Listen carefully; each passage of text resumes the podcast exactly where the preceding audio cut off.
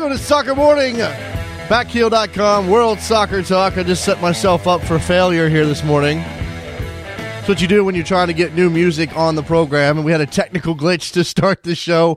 I'm just throwing stuff at Trevor. He has no idea what's going on. Welcome into the Wednesday edition of the program, again, brought to you by World Soccer Talk. Very excited to be here on a Wednesday. We've got an excellent program for you, a little Champions League review with Leander Schaerlaeckens coming up in a couple of minutes.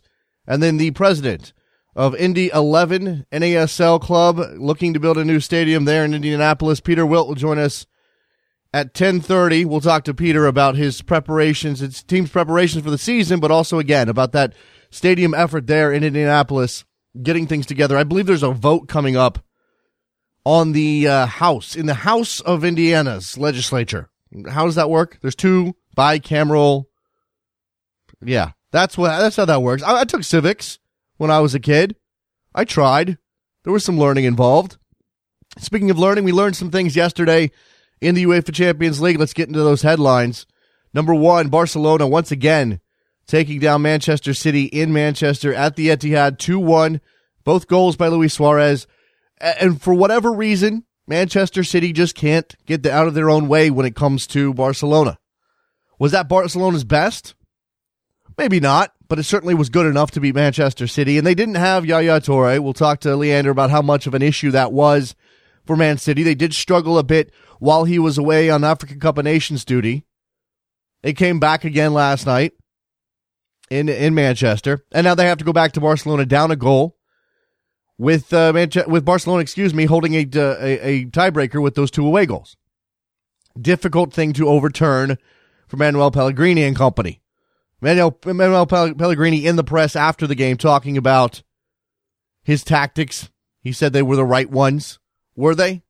Lots of open questions there about Manchester City. Is, again, the thing that will make Manchester City one of the world's biggest clubs is getting over that Champions League hump, and they haven't been able to do it. You win all the Premier League titles you want, you're just a big club in England. You got to go win Europe, or you got to go get to the final. Or you got to get at least to the semis. The other Champions League match yesterday, Juventus beat Dortmund two one there at home in Italy. Goals, uh, a goal from Carlos Tevez. A lot of mistakes in this game. A lot of simple mistakes. Marco Reus pounced on a simple mistake from Juventus to score the goal for Dortmund. What, what is it about this stage? First of all, that makes Dortmund better than they are in the league. And I don't know, you could argue whether or not they were better yesterday. They certainly gave Juventus enough trouble that they go back now to the Westfalenstadion believing that they have a chance to overturn that deficit. And they have an away goal in their pocket. Good for them, continuing that Champions League campaign while they claw and scratch and do everything they can to get points in the in the league to climb out of the relegation zone. They're not in the relegation zone at the moment. In fact, we may we may want to go ahead and make that proclamation. How likely is it that Dortmund's going to fall back into the relegation zone at any point this season? They started they've started to get it together a little bit.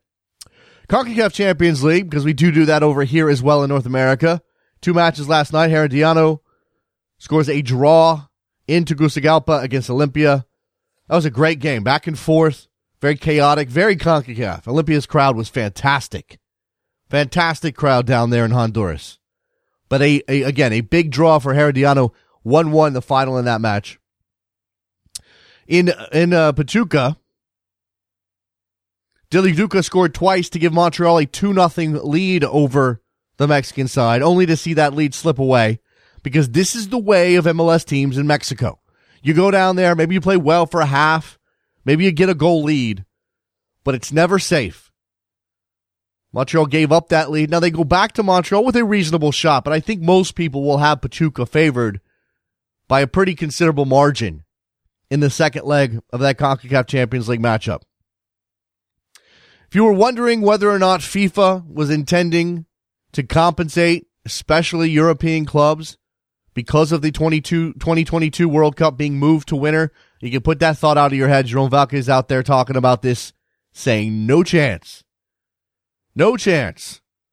His direct quote, FIFA did what we had to do Now, this is related to, actually, let me let me take the context, let me get the right, correct context here. That actually related to the T V rights that were handed to Telemundo and Fox for the twenty twenty-six World Cup as a hedge against a lawsuit over the twenty twenty-two World Cup. Again, the quote is that they did what they had to do and that no laws were breached. Okay. Is it fair? There's a difference between fair and legal. It wasn't fair. Maybe it was legal. You have a no-bid situation on these television rights. E S P N, none too happy about it. You imagine there might have been some other bidders involved. And they just handed those rights to Fox and Telemundo. We, we talked about this. And, and again, clearly it was about twenty twenty-two. And I talked to, uh, I told you yesterday that there's research out there that says as many as fifty leagues around the world could be impacted. I read a, a piece, a, a list, a list, a fun little list at G Q yesterday. And I don't want to call out the author, and I don't remember his name. And he has listed ten reasons why the World Cup in the winter of twenty twenty-two is a big deal. And number two was because it because of M L S. That it might actually benefit M L S. Now, I don't know if this particular author doesn't understand that there are playoffs and a championship game that happened in November and December of the calendar, uh, or he was just ignoring them because he said, oh, M L S could be could stand to benefit because their league ends in October. You know, the regular season ends towards the end of October. There's a lot more soccer to be played after that to determine a champion. This is actually a big problem for M L S. This is a, probably another reason for Trevor Hayward to advocate for for M L S to uh, to switch schedules. Now, of course, that would be very difficult. We we know that already. Switching schedules to a winter schedule. It's, it's twelve degrees outside right now where I am. I know it's February. Could you just, D C United go on a long road trip? Montreal go on a long road? Everybody goes on a long road trip. Maybe that's the deal. Maybe don't play games there then, says Trevor. Yes, that's simple. That's absolutely simple. Lots of things to consider, obviously. All right. Hope Solo has done an interview with uh, A B C News in uh, the aftermath of her suspension from the U S Women's National Team. Now, she is returning to the national team after serving that is that suspension. She's done her she's done her time. I mean, I had to say it that way, but she served the suspension as laid down by U S Soccer. She has been exonerated. Those charges have been dropped when it came to the domestic violence charge. She is one of the more marketable marketable names in the U S Women's National Team. So any questions of whether or not she should be doing things like this, I think are moot. Now, yeah, maybe it's not good that Hope Solo is such a star for the U S Women's National Team. You have to push her, despite her problems, despite this suspension, despite Jeremy Stevens driving the U S soccer van drunk, which she says she regrets, obviously. Maybe it's not great that she's out front, but you're pushing that team. You're trying to get some attention ahead of the World Cup this summer. Gotta get it. And let's not have a double standard about what Soap Holo, Ho, Soap, Soap Holo? Hope Solo did and what, uh, what male athletes do on a regular basis. And then they sit in front of a camera and they apologize, or they talk about their demons. They, they talk about their regrets, and they're still marketable. Kobe Bryant's still getting ad dollars, people. He did something, as far as I could tell, way, way worse. Or at least was charged with something way, way worse than anything Hope Solo has ever done. Also down in South Florida, Ronaldo has announced that he intends to make his return to the field for the Fort Lauderdale Strikers come playoff time. So that'll be fun, I guess. That'll be, I, I'm, I'm I'm completely against this. It seems like a stunt. Seems like something you shouldn't be doing. All right. Let's take a break. When we come back, let's grab Leander Schaerlaeckens. Talk a little Champions, Le- Champions League with our friend Leander. Don't go anywhere. Soccer Morning brought to you by world soccer talk dot com.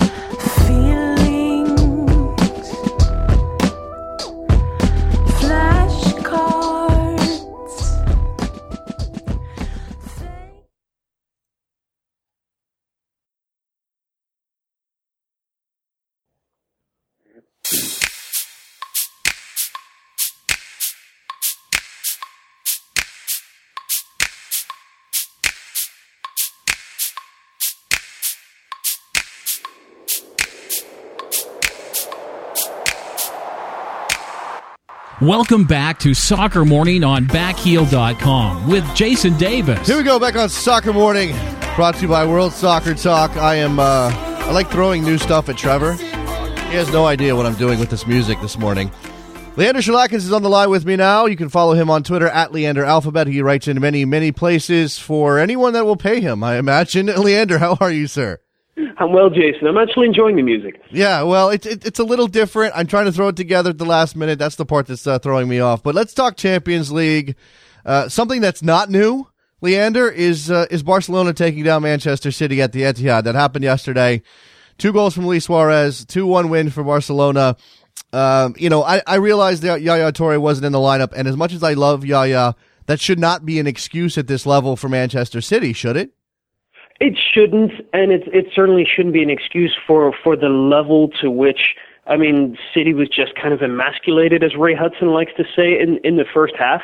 I mean, you know, th- this Barca team is not supposed to be in one of its great seasons, in one of its all-time vintage seasons, right? I mean, under Luis, uh, Luis Enrique, um, their new manager, you know, there seems to have been a little bit of friction. He's changed up the style again a little bit, although they were very much in the tiki-taka mode yesterday, but he's gone a bit more direct at times. Um, they've already lost four league games this season, which which is a lot for them by, by February. Um, and they had just lost on the weekend to Malaga. And they just so dominated Manchester City in the first half that, you know, I, I think it spoke volumes for both teams.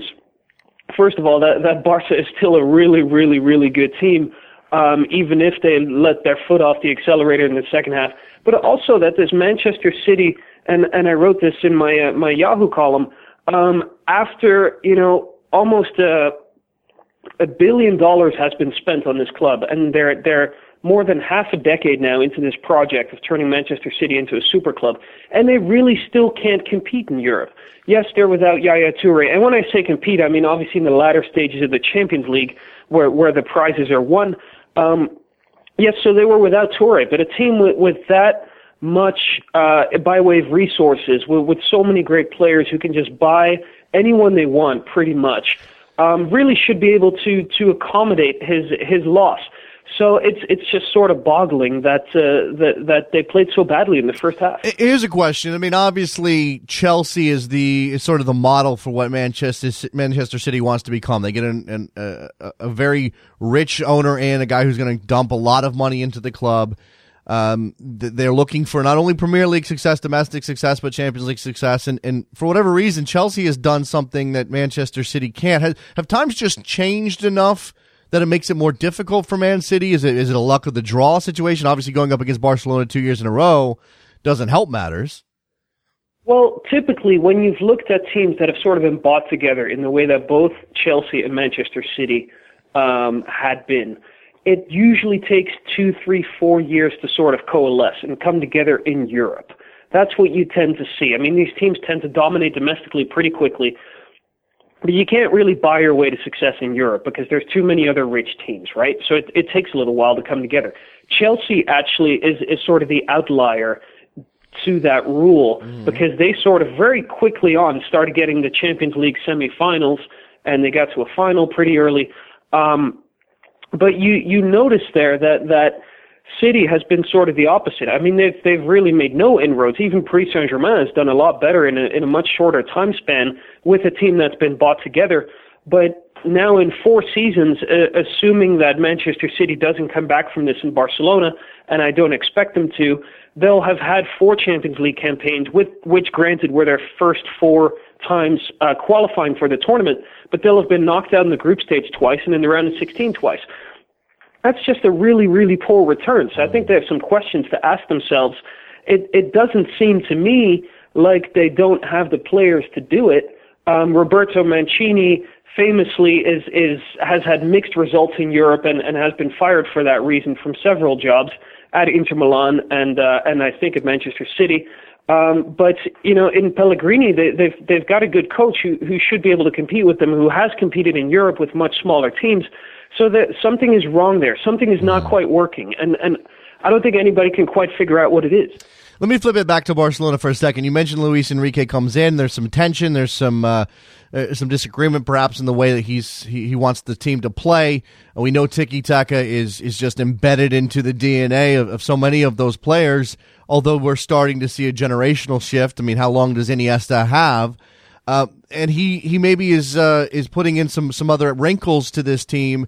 It used to be that Barcelona didn't have a plan B, mostly because they didn't need a plan B.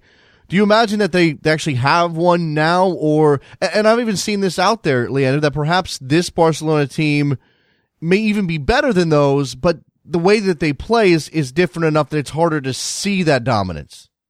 Well, I, I think it started with Tata Martino, who, who took over last year after you had Pep Guardiola and and um, and his uh, and and his successor, whose name escapes me for some reason, um, who who were these tiki-taki ideologues. That was Tito, and, by the way. And sorry, what, what, what? Wasn't it Tito Villanova who took over for a little while? Yes, yes, yes. Thank you. Um, um, so those guys were sort of tiki-taka ideologues, and then Tata Mar- Martino came, and he sort of made them a little bit more uh, flexible. You know, he, he sometimes liked to play a little bit more direct. And I think Luis Enrique, who while a, a um, an alumnus of Barcelona in, in some of its great days, um, had also played for Real Madrid and, and isn't sort of someone who was always with the club and who was brought up with its philosophy, has, I think, um, taken that a little bit further, where especially with a guy like Luis Suarez, he, he plays a little bit more direct sometimes and um, and has tinkered a little bit with the formation every now and again. So I think they are a little bit more flexible. But at the same time, like you say, you know, we haven't seen as much of Xavi this season. Maybe Andres Iniesta has, has fewer good days ahead of him than behind him. Um, so I, I think that golden generation of guys who were just born and raised to play that system is going. So I think it's practical and sensible for Barcelona to sort of be exploring other ways to win mm-hmm. soccer games. Well, and you have, I mean, again, that three-headed monster that they have in, in Neymar, Suarez, and Messi, uh, you know, th- there are many ways for those guys to beat teams almost by themselves. Uh, I'm not sure that that's what we saw yesterday. I mean, certainly it, it, it's the entire team um, that took apart Manchester City. But but when you have, you know, trans, you know, transcendent talent, goal-scoring talent like those guys, it was funny. We're watching the, I'm watching the, the broadcast uh, of that game, and at one point, whoever the commentator was says, here in England, uh, they're giving Suarez a bit of stick for not scoring as much in Spain. And then he just proceeds to score thirty seconds later and scores a second, and it just reminds you how much talent is actually there.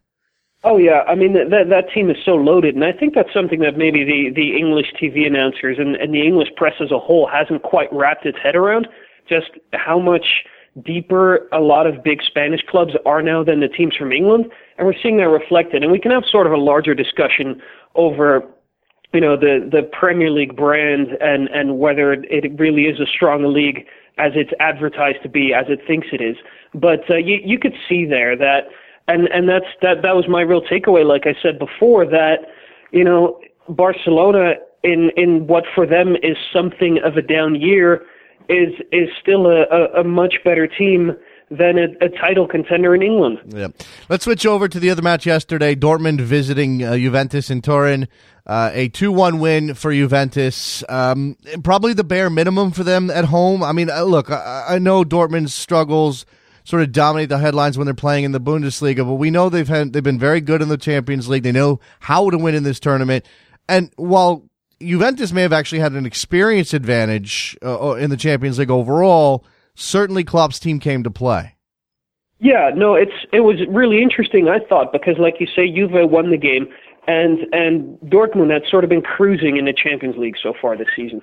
For for all their struggles domestically in the Bundesliga, they were in last place at one point after the winter break.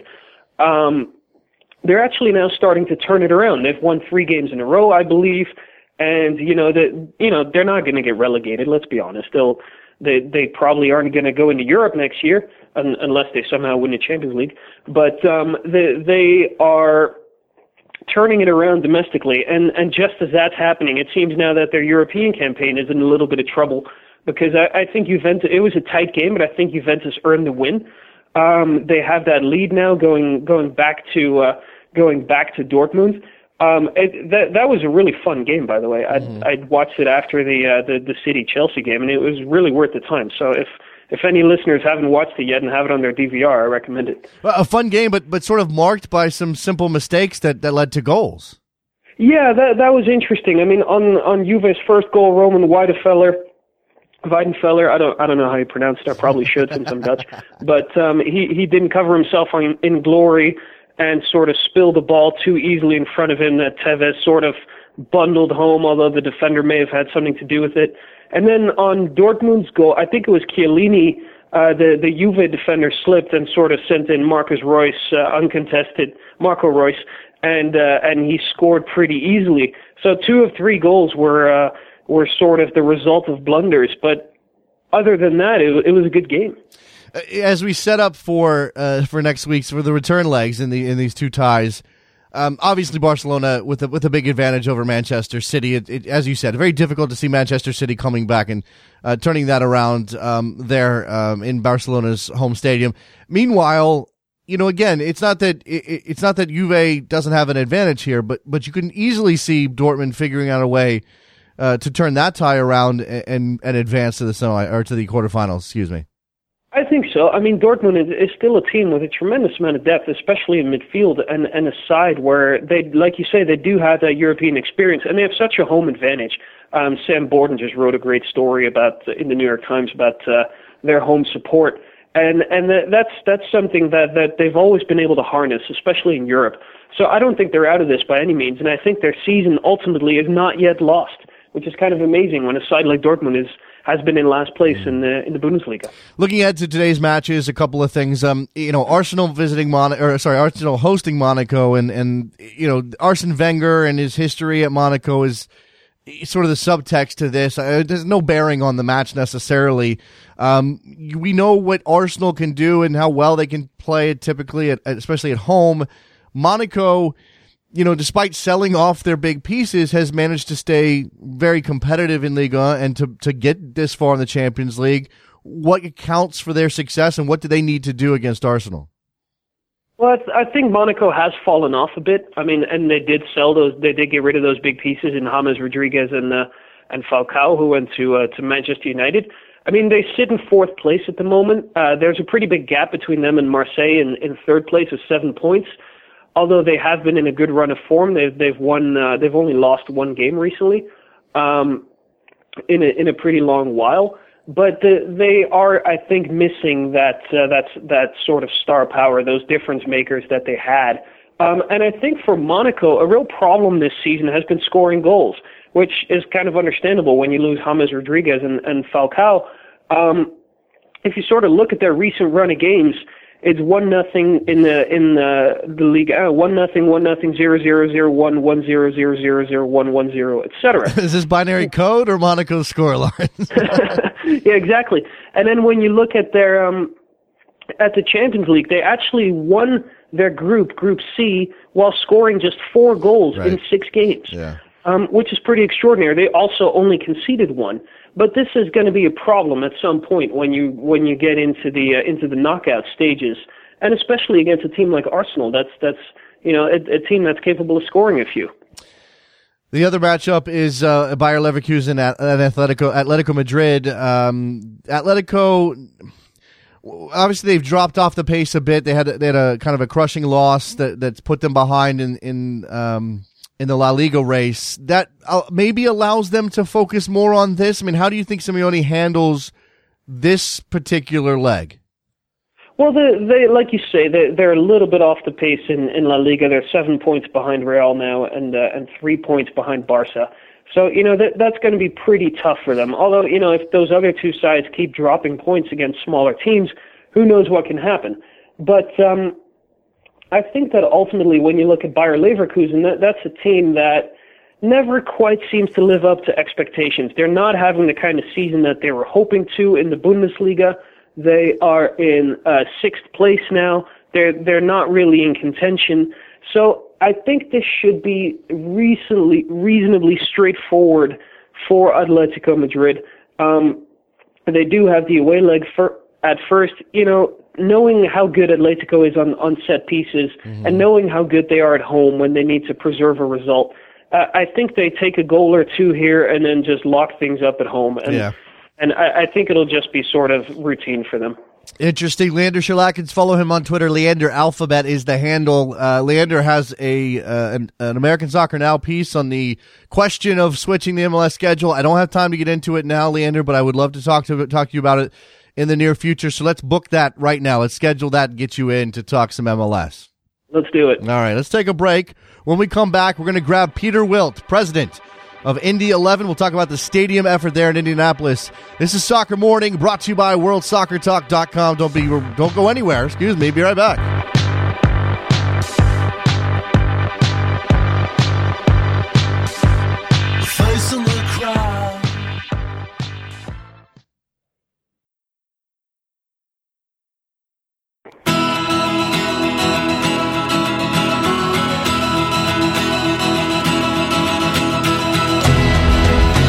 Welcome back to Soccer Morning on backheel dot com with Jason Davis. Here we go, back on Soccer Morning, brought to you by World Soccer Talk. I am happy to be joined on the telephone by Peter Wilt, president of Indy Eleven. I believe he's live at the Indiana State House right now. Hi, Peter.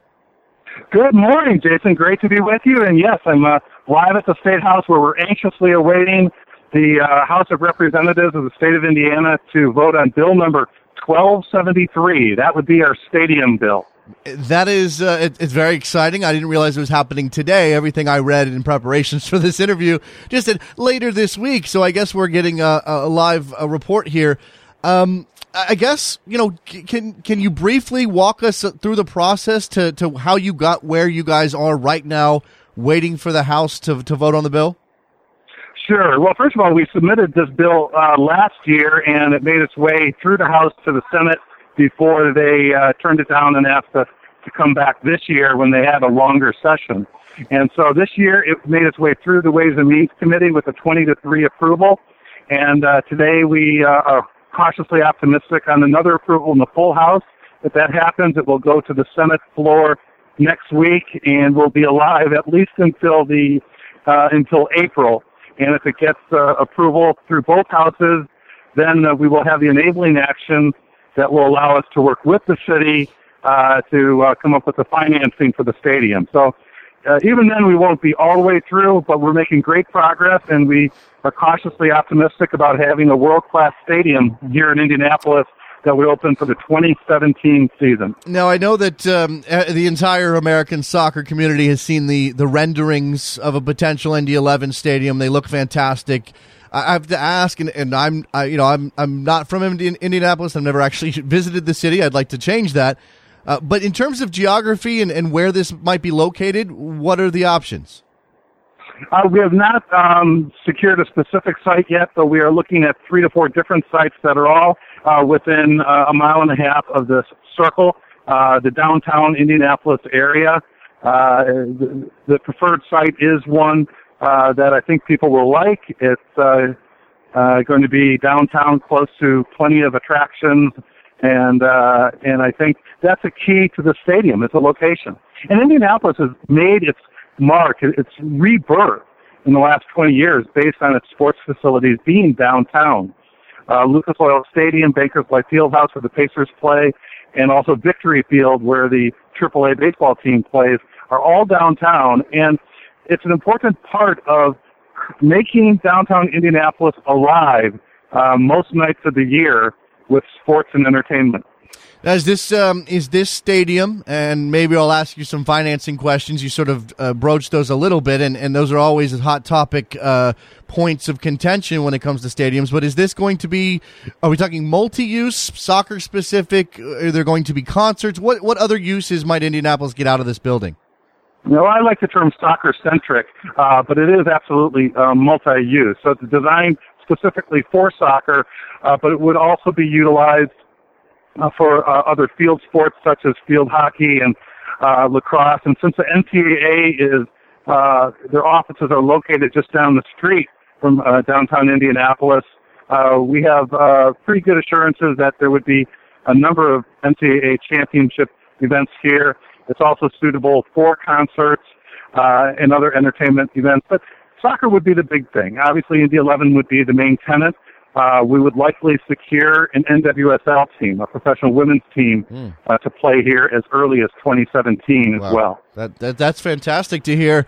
Um, you know, again, to to get, not to be too wonkish about the details and the financing, um, but uh, and I don't have a full grasp of, of actually how the stadium would be financed. But I did read this morning that there was an amendment to the bill, and, and part of that was a, a guarantee on the debt by by the owner of Indy Eleven. Has that changed anything for the organization? Well, there was about ten amendments added to the bill in the last couple of days, so we're still digesting much of it. And uh, there will be conversations ongoing as the bill advances, hopefully to the Senate, uh, that will uh, either add, remove, or tweak some of the amendments, including that one. In in, in terms of the commitment of the city to soccer and, and what this uh, what this means in terms of public dollars, again, these are these are highly contentious questions. Um, you know, David Beckham can't get anything done in Miami, and we're seeing New York City struggle. Is this going to be something where um, the the city is, is comfortable helping the team out for uh, you know uh, you scratch our back, we scratch yours? Is there, what what is this what does this deal look like from a public's per- perspective? Uh, this is very different than what I think uh, taxpayers generally think of in terms of publicly subsidized stadium. This is not publicly subsidized in terms of real tax dollars going to it. It's user fees. Uh, it's supported by two different Uh, geographic entities, the stadium and then a new hotel that our owner is planning to develop uh, also downtown. So if you don't go to the stadium or you don't, you're not a visitor that stays at the hotel, you're not paying for the stadium in any way. It would be a ten percent uh, fee or tax on all the tickets, not just for Indy Eleven games, but for all events there. It would be captured sales and income taxes from the stadium. Uh, and uh, capture taxes from the owner's hotel. And that's about as fair a deal as I've ever seen in terms of uh, any publicly financed uh, sports venue. Because if you don't use it, it's a voluntary tax. If you don't want to uh, go to a game or you don't want to pay the tax, don't go to the game. I, I do believe that uh, Orlando has something similar to this. Again, I'm no, no expert. I'm, I'm not writing for uh, websites who are looking into stadium deals, but it, it, that's at least comforting from the from the perspective is uh, we all want to make sure that, that public dollars are, are being used properly, and if this is a a use tax, then then that's a good thing. Now, what what would the stadium mean for Indy Eleven as an organization? How much of a difference does it make to be playing in a venue you're leasing that is not pr- particularly built for you, but may do the job, into a soccer-centric stadium? It, it, it, I cannot overemphasize how important it is to the future of the team. I mean, and it's two basic impacts. One is just in sheer capacity. You know, we sold out every home game last year, ten thousand four hundred plus, and we would have sold a lot more if we had a lot more seats. This will give us another eight thousand seats, uh, plus standing room, and actually a room for temporary seating beyond that. So just in pure capacity, it will be a tremendous lift. Uh, secondly, it will create a number of uh, increased revenue streams, certainly more tickets, obviously, and there'll be more uh, amenities, so we can charge more for the higher-end tickets. We can sell more sponsorship, uh, retain more food and beverage, uh, sell more merchandise, and all that money will be plowed back into the, the team and the organization. We can increase our staff size. We can uh, pay more money for players. We can pay more money for advertising and marketing, and it will have a ripple effect that will make uh, Indy Eleven one of the marquee soccer teams in the country. Now, Peter, um, uh, I hate to do this, but in, in, in terms of your experience with Chicago and the things that happened with that stadium in Bridgeview, does that have any impact on how you're going about this process? Is there any question as to that stadium maybe following you to Indianapolis? Yeah, I think there's a couple of uh, uh, learning lessons from uh, from Bridgeview. The number one uh, lesson is location. The second lesson is location, and the third lesson is location. All it's like right. The three most important things in real estate. Fair enough. Um, uh, certainly, a, a stadium downtown uh, is going to be more effective than a stadium built twelve miles away from downtown. In Indianapolis' perspective, that would put it in the western suburb of Avon, and I think no one Uh, in Marion County, Indiana, would suggest uh, building a stadium in, in Avon. So location is absolutely one of them. And I think uh, having some participation from ownership uh, as far as a backstop is important as well. And um, here in uh, Indianapolis, our owner is stepping up and saying, I'll build this hotel and uh, capture the uh, uh, some of the existing taxes and use that as a backstop. I mean, the consultants are saying that their projections on the stadium alone will cover the debt service. The hotel is a, a waterfall, a backstop. So if there is a shortfall, then the hotel revenue will, will cover it. So I, I think that's a creative and um, benevolent uh, backstop and uh, attack to the, the, the question of who will pay for this. If you if, if this all comes to fruition, Peter, and, and the stadium is built, uh, and you remain, uh, the team remains in N A S L, and I may come back to that in, in a second. But if that if that ends up being the, the case, and you're able to sell it out, I mean that puts you in the, the top echelon, the very top of N A S L, and certainly competing with M L S teams in terms of attendance. Is that is that something that you believe is reasonably achievable? Uh, considering again, if if the team stays in N A S L, there's that. You know, there is a perception that it's not quite the top level. Absolutely, it's possible for uh, Indy Eleven to uh, compete on and off the field with the best teams in North America. Uh, that's what this stadium is about. It gives Indy Eleven the potential to compete with any M L S team, any Mexican League team, uh, any team in North America, because the revenues will no longer be restrained. Uh, and in North American Soccer League, as you know, there is no uh, salary uh, cap. So with additional revenue streams, uh, we'll reinvest in the players and provide uh, a product on the field that will be competitive with any other team in this country or in Canada. Uh, this is a this is a requisite question when it comes to teams that are playing below M L S, Peter, and, and you guys have had fantastic success and sold a lot of tickets and got a lot of buzz in Indianapolis. Uh, is there a is there an intention to to perhaps uh, ask M L S for entry in a couple of years? You know, I don't have a crystal ball in front of me. I'm in a beautiful uh, building right now with a, a beautiful ceiling and stained glass, but there's no no crystal balls here, so uh, I don't know. The intention is to uh, be a first division standard team. We like the N A S L. We're bullish on it. This is a very good league that's getting better every year. Our intention is to stay in this league and hopefully develop and grow in the standards with other uh, similar teams like uh, San Antonio, the New York Cosmos, uh, Tampa Bay, Jacksonville. Their new team are going to be fantastic, Minnesota, and, and others. I, this is a very good league, and it's growing. Uh, speaking to uh, before I before I let you go, speaking just, just to this particular season, because this stadium's not getting built in time for twenty fifteen. Obviously, what's your what's your outlook? What's the where's the season tickets sitting? Uh, and what uh, what kind of goals does Indy Eleven have in twenty fifteen? Well, from a business standpoint, it's easy. Uh, repeat what we did the first year. Let's sell out every ticket to every game, and I'm I'm, I'm confident we can do that. Uh, on the field, uh, we finished last year with a five-game undefeated streak. We retained all the players we wanted to retain, and we brought in some uh, very good new players. I'm excited about signing uh, Victor Pineda and Marco Franco, who we had on loan last year from the Fire, uh, bringing in um, you know, Dragan Stoichkov, a Macedonian midfielder uh, who had been on trial with the, the Galaxy last year. Um, uh, Wojciech, Wojciech, besides being one of my favorite names of all time, as a young forward, I think it's going to help us. We have an international forward that we're going to announce uh, in the next uh, week or so that will also add to our strength.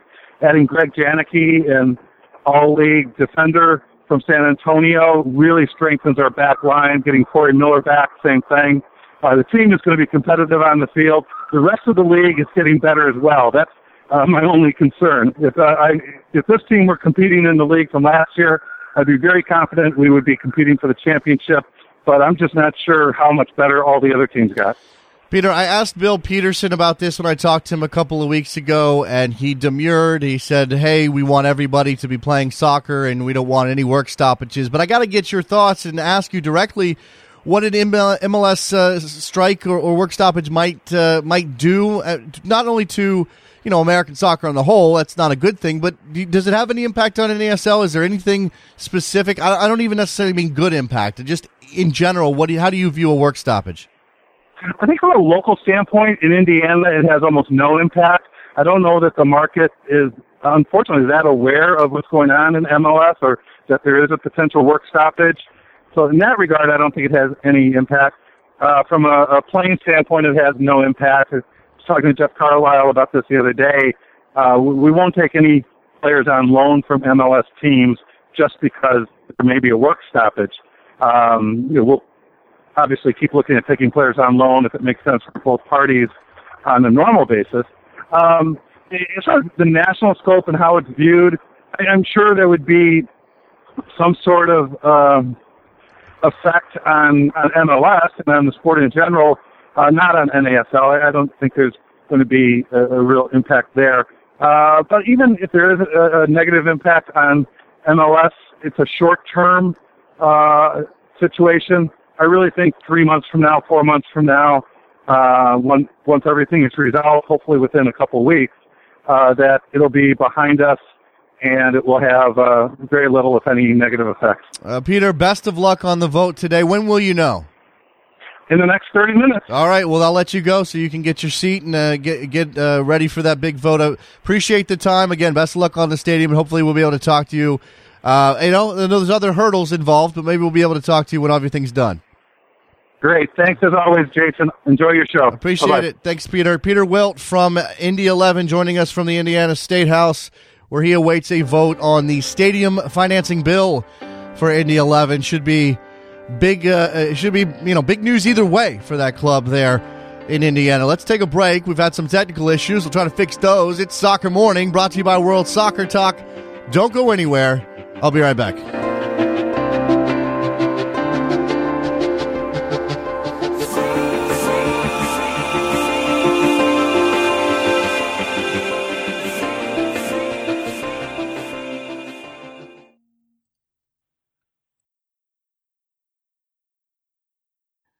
Okay, we're live. I, I finished up with Peter Wilt uh, in light of some technical issues. So if we're back on the air, let's do this.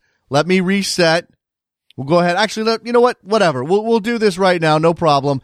Phone lines open, three four seven, seven five six, six two seven six. Again, we let Peter go. He's got that vote in about half an hour. You can go back and listen to the entire interview with Peter Wilt via the podcast, which you can find at World Soccer Talk and various other places. Should be fine. No quality, no no dropping there, just dropping on our live stream. So if you want to jump in on uh, on the stadium issue in Indianapolis, uh, certainly on the Champions League, looking ahead to today's game, uh, t- today's two games, Arsenal hosting Monaco, Uh, Bayer Leverkusen hosting Atletico Madrid. Do that. We can talk about some other things I have um, on a list here. One thing that was teased a bit over at World Soccer Talk was this, this interview with Stefan Szymanski at Hudson River Blue. If you don't know, Hudson River Blue is the S B Nation blog for N Y C F C. Sam Dunn has this piece uh, in which he interviews Stefan Szymanski, who wrote Soccernomics, is famous in uh, in soccer circles for his analysis of why teams win and various other elements of the game. Essentially, as far as I'm aware, and I know this is a simple way to say it, but as far as I'm aware, Steph, Stefan Szymanski's philosophy is that teams, the teams that win do so because they spend more money. Now, again, there may be some other elements involved, a wrinkle here or there, a caveat to that statement. But as far as I can tell, flat out, his philosophy, what his what his research has shown, is that the best teams spend the most money, that there's a direct correlation between how much money you spend on your player salaries and how much you win. And it, it makes sense, logical. I, I don't blame him for doing the research to find this out, but I think a lot of us have made that assumption. The more money you spend, the more games you win. This interview with Stefan Szymanski uh, specifically addresses M L S. It's an M L S blog. They ask about M L S. The question is, what do you think of the economics of M L S? He says he's skeptical of the M L S model. Okay, fair enough. He says he understands single entity. He knows how much they spend and where the rev- most of the revenue comes from. Don't know the exact figures for the accounting data because, of course, we don't have that. M L S doesn't release that. But he's skeptical about the model. Here's the money quote. In a nutshell, I think it's minor league soccer, and that's fine. I don't have a problem with it as minor league soccer. but it will never be Major League Soccer as I understood and understand the term. Now he goes into why this will never be Major League Soccer, and essentially it comes down to money. That in order to be quote-unquote Major League Soccer, each team will need to spend up to fifty from fifty to one hundred million dollars in player salaries. Every single team, which is clearly a, an incredible increase over what they're spending now. Are we ever going to get to a level where M L S is spending fifty to one hundred million dollars per team on salaries? Maybe. But you know what? By then, the biggest clubs in Europe will be spending three hundred million dollars on salaries, four hundred million dollars, five hundred million dollars on salaries. So in comparison, M L S will still be way behind the curve. But it's neither here nor there. Because again, I'm gonna, I'm, I'm, it's not that I think M L S is a great league of immense quality that can compete with Europe. That's not the issue here. We know M L S is not the Premier League. It's not the Bundesliga. It's not La Liga. Those qu- issues of quality established. But to call it minor league soccer and to suggest some of the possibilities that he throws out here in this interview, I think are, are, are a little bit beyond the pale. Within the United States, there is there are three professional soccer leagues. When M L S started, there was no top-level, solid, well-financed professional soccer league. That's that's the hole M L S was meant to fill. Now, I don't I don't like the name Major League Soccer. I never have. Never have liked the name Major League Soccer. And yet, to cut them down and to say it's minor league soccer, yes, compared to the Premier League, I suppose you could look at it that way. But it's it seems pedantic and churlish. I'm using words here. To call it minor league soccer with when, when within the context of the United States, it certainly is the most major soccer we've got. Now, here's the problem with that, and Stefan goes into this issue. It's a global market. We live in a world where people can watch soccer from around the globe. If you're willing to adjust your sleep schedule, you can watch any of the top three or four leagues in Europe, which is where most of the great players play, which is where they're spending hundreds and millions, hundreds of millions of dollars on salary at the top end of those leagues.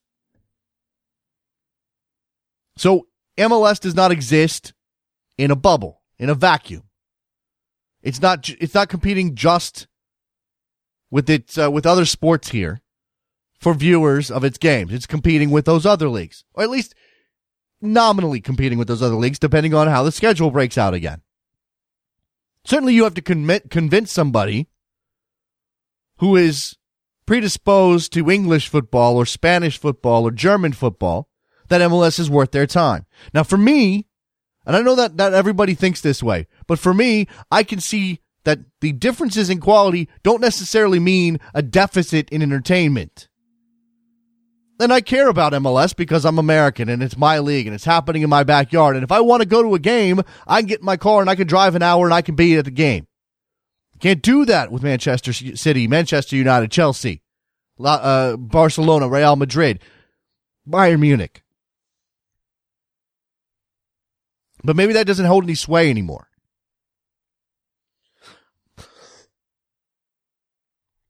So here's what Stefan suggests.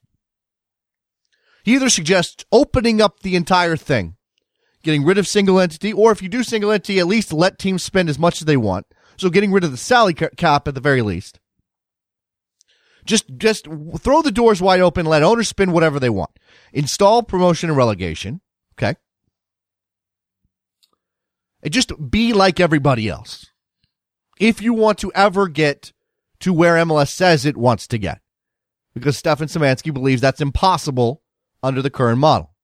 I, I'm I'm sort of with him on that. That M L S is not going to get to be one of the top five leagues in the world or whatever Don Garber wants it to be under the current model. There certainly needs to be some change. Now, nobody in M L S is going to spend one hundred million dollars on salaries right now because you're not making enough. Uh, Stefan says that, that owners are putting short-term profits over the growth of the league. Uh, it's a good, it's a good question of whether or not everybody's making money.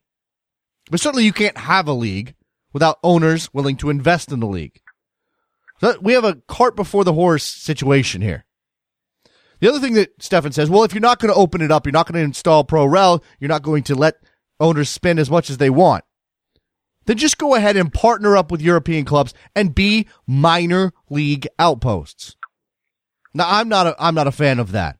And he sort of takes a shot. Well, and of course they want their uh, they want their independence, pride, but there's probably some money to be made in providing a competitive league structure which major European teams could use.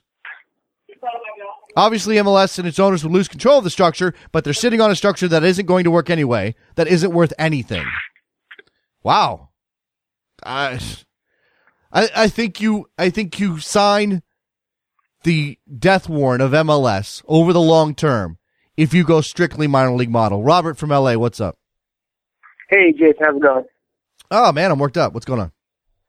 Hey, I just wanted to ask you, your, I don't know if you heard this, Fox. Uh, uh, yesterday uh, on Fox, uh, Warren Barton said about, you know, with the World Cup pro- possibly going to winter, saying that's going to be good for the European players because they've only played half a season.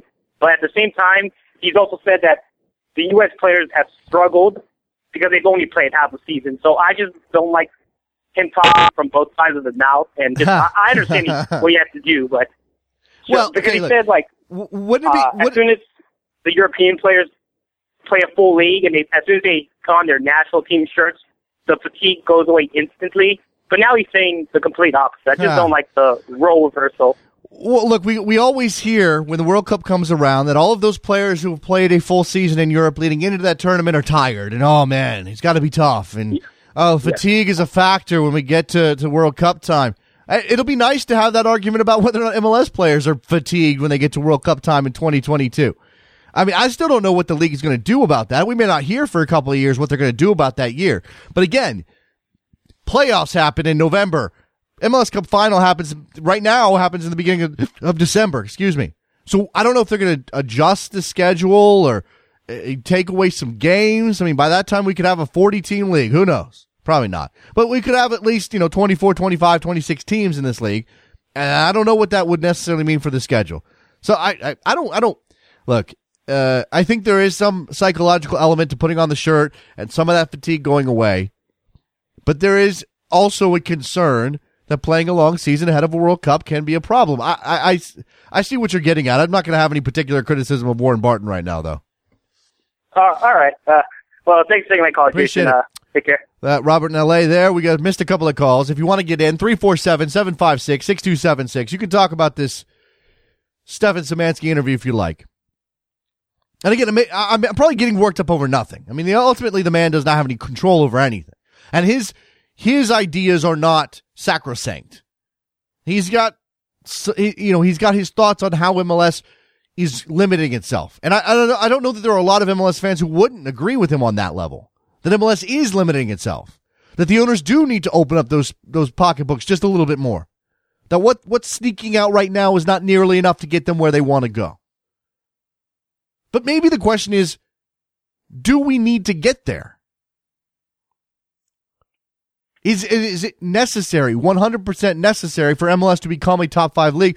Or is it just, let's set those goalposts so we have something to aspire to? If you're an M L S fan and you have a team and you have invested your emotional energy and your money and your time into that team, are you going to stop caring about that team come twenty twenty-two when M L S isn't on par with the top five leagues in the world? I sure as hell hope not. Be a disaster. three four seven, seven five six, six two seven six. Alex X eighty-five says, Szymanski's very nearsighted. European model unsustainable and doesn't do anything other than ossify a one, one, one or two top teams like like Spain. It's a good question. He does ab- address parity. It's another portion of this interview. He addresses parity and that M L S owners are married to parity and shouldn't be, and that this is causing problems. His statement is, no one cares about competitive balance. I don't know that that's necessarily true. I don't know how many people we would have to poll to find out. But I think if you asked M L S fans around the country if they care about competitive balance, they'd probably say yes. It's nice to know, unless you're an L A Galaxy fan Unless you're an N Y C F C fan and you know that your owner can throw money at a problem for the foreseeable future. Unless you're Seattle. Don't you want a chance to win pretty much every year? Don't you want your team to be competitive on some level? Don't you want the opportunity to go support a winner? seven one three, you're on the air. Hi, this is Kyle from Houston. What's going on, Kyle? So I just thought I'd point out that, uh, about the European. Yeah, go ahead. Uh, is this the same European model that we're supposed to aspire to that has Parma in such trouble and has less uh, huh. in Well, look, and, I, I, and, uh, I think it'd be, it would be it would be wrong to paint with a broad brush necessarily, Kyle. Individual incompetence led to what happened at Portsmouth. It led to what happened at Parma. But you are correct in the general sense that because of the way European soccer traditionally works, it's there. There's less of a net. Let's say it that way. There's there's less of a net for those clubs, especially the smaller ones operating on the margins, than there is for M L S clubs. Now, T S U S A went away. We know that it took it took rank incompetence on the part of Jorge Vergara to get them to that point. But everybody else, and we folded two teams in in Florida. These all th- these things are all black marks against the league, for what it's worth. But I will maintain that the most important thing that M L S can do is just keep going. That the teams just need to keep going. That eventually you'll get where you want to go. That hopefully over the long enough timeline, more and more fans come to watch the game on television. More and more fans are buying tickets. More players are coming through academies. And the more money that goes in the system, the better the teams will be. I don't think it's happening by twenty twenty-two, but that's not going to keep me from watching M L S. You got anything else, Kyle? Yeah, no, I wholeheartedly agree. I look at this as the whole, uh, what U S S F did back in the the late nineties, I believe, where they wanted to win the World Cup by twenty ten. It was a worthy goal. They looked down and said, how we're going to do it. They failed in the sense they didn't win the World Cup, but they still got better. They were better. Yes. We are better well, now I, because of that plan than I, we were after the nineteen ninety-eight disaster. You, That's why I look at this twenty twenty-two plan with M L S. It's not necessarily we're going to achieve it, as long as we are much better off than when we started it. It was a complete success. I believe that's the case. Thanks for the call, Kyle. And look, in terms of Project twenty ten, you know, I've seen a lot of criticism, a lot of people laughing at that idea. Look, you set the goal because you, you want it to be a high goal that you have to work to achieve. Whether or not the plan was the right plan, in retrospect, we can debate that, certainly. It probably wasn't. It probably didn't do enough. There probably were some fundamental flaws. That's why we've got Jurgen Klinsmann overhauling a system. But the idea of let's set a goal, that's there's nothing wrong with that. seven oh four, you're on the air. How you doing, Jason? I'm I'm good. Who's this? This is Jerry from Charlotte. What's going on, Jerry? Hey, I think the problem that Major League Soccer has is that they're in a they're in a cultural well, they're in a country where culturally being viewed as second rate isn't allowed. Major League Baseball is the number one baseball league. Of course, football is its own, you know, thing. Nobody really plays that, but it's still the best version of it in the world. The N B A is the best version of it in the world. The Hockey League is the best version in the world. Americans are like accustomed to viewing the league, and especially our own league, sure, as the best league. And yeah, if you're not striving for that, we kind of throw it off to the side like, oh, whatever. Yeah, no, that's look, why I, that's like, oh. that's why the goal. You're okay. right, Jerry. That's why the goal exists, and that's why yeah. that's why the task that M L S has is incredibly difficult, and that's why exactly that's why I'm willing to to have patience. Again, maybe not everybody right. is, and maybe people who watch the Premier League are never going to give M L S a chance. That doesn't mean M L S can't can't grow within within its current model, or at least within right. its, within its current. Uh, uh, you know, the current restraints on money that it has. Now, again, that's slower than anybody wants. We're just impatient people. We want right. owners to walk in the door and go, I'm spending fifty mil right now. That right. we're just not there yet. And, and maybe we'll never, we never will be. That again, it doesn't mean that you can't be entertained by the game or you can't be interested in M L S. Uh, You know, you, you got a friend who says, oh, you watch M L S? That's terrible soccer. I watch La Liga. I watch Bundesliga. Say, good for you. It's fun. Who cares? It's fun. I, I used well, to... I think the... Go ahead. No, I, I, I'm sorry. I think the difference, though, is that culturally... See, what the problem is, is that um, for me is that when you hear people say, oh, I watch La Liga, or I watch the E P L, or I watch the Bundesliga, they're not watching it for Levante or uh, Real Zaragoza right, or right. like Burnley or, you know, someone or Crystal Palace. They're sure. watching it for Chelsea and Arsenal and Manchester United. So they're watching the top dogs. And so what you have is, is that American fans over here are still using the same context over in Europe. They're still only wanting to watch the best team. Nobody's going to sit over there and watch Hull City versus Crystal Palace and just be like, oh, yes, this is, I love this. No, they want to watch the best team. Yeah. And so they transfer the same idea over to Europe. Now, their fans over there, they're willing to deal with their teams never having a shot at a championship, never being able to win a championship. That's culturally okay with them. Yeah. Here, I just don't ever see that working. And until, right. and unless you give,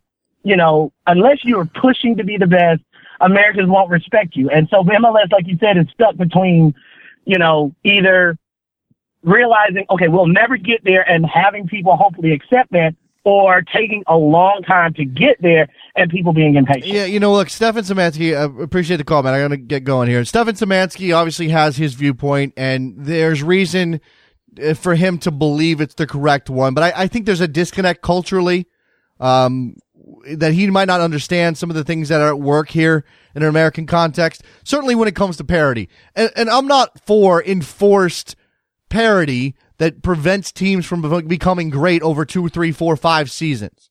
But I am sort of against the idea that you let the you take the reins off and allow two or three clubs to dominate everything and therefore marginalize everybody else. If, look, in, in a world without parity, the Columbus Crew are not competing with the L A Galaxy for titles. They're just not. And now the, the Galaxy have enough room within the current system to go and win as often as they do and be as good as they are. And and we see, uh, to me, that seems like, hey, this is the right sort of balance. Yeah, they can go be great. They can go, they can go win a title with, yeah, again, with playoffs. Anything is possible with playoffs. That's built-in parity. But also the, maintaining the notion that anybody can win.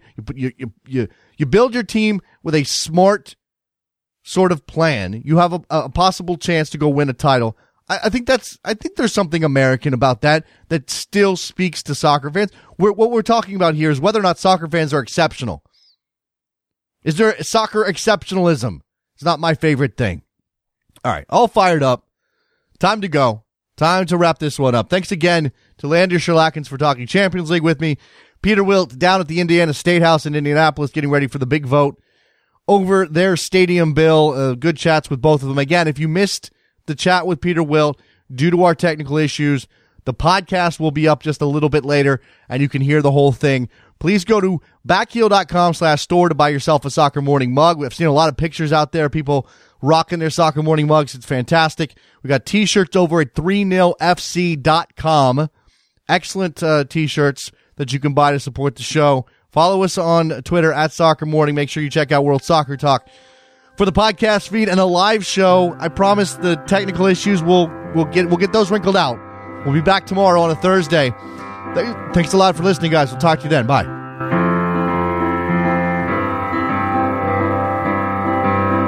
Stay out super late tonight, picking apples, making pies.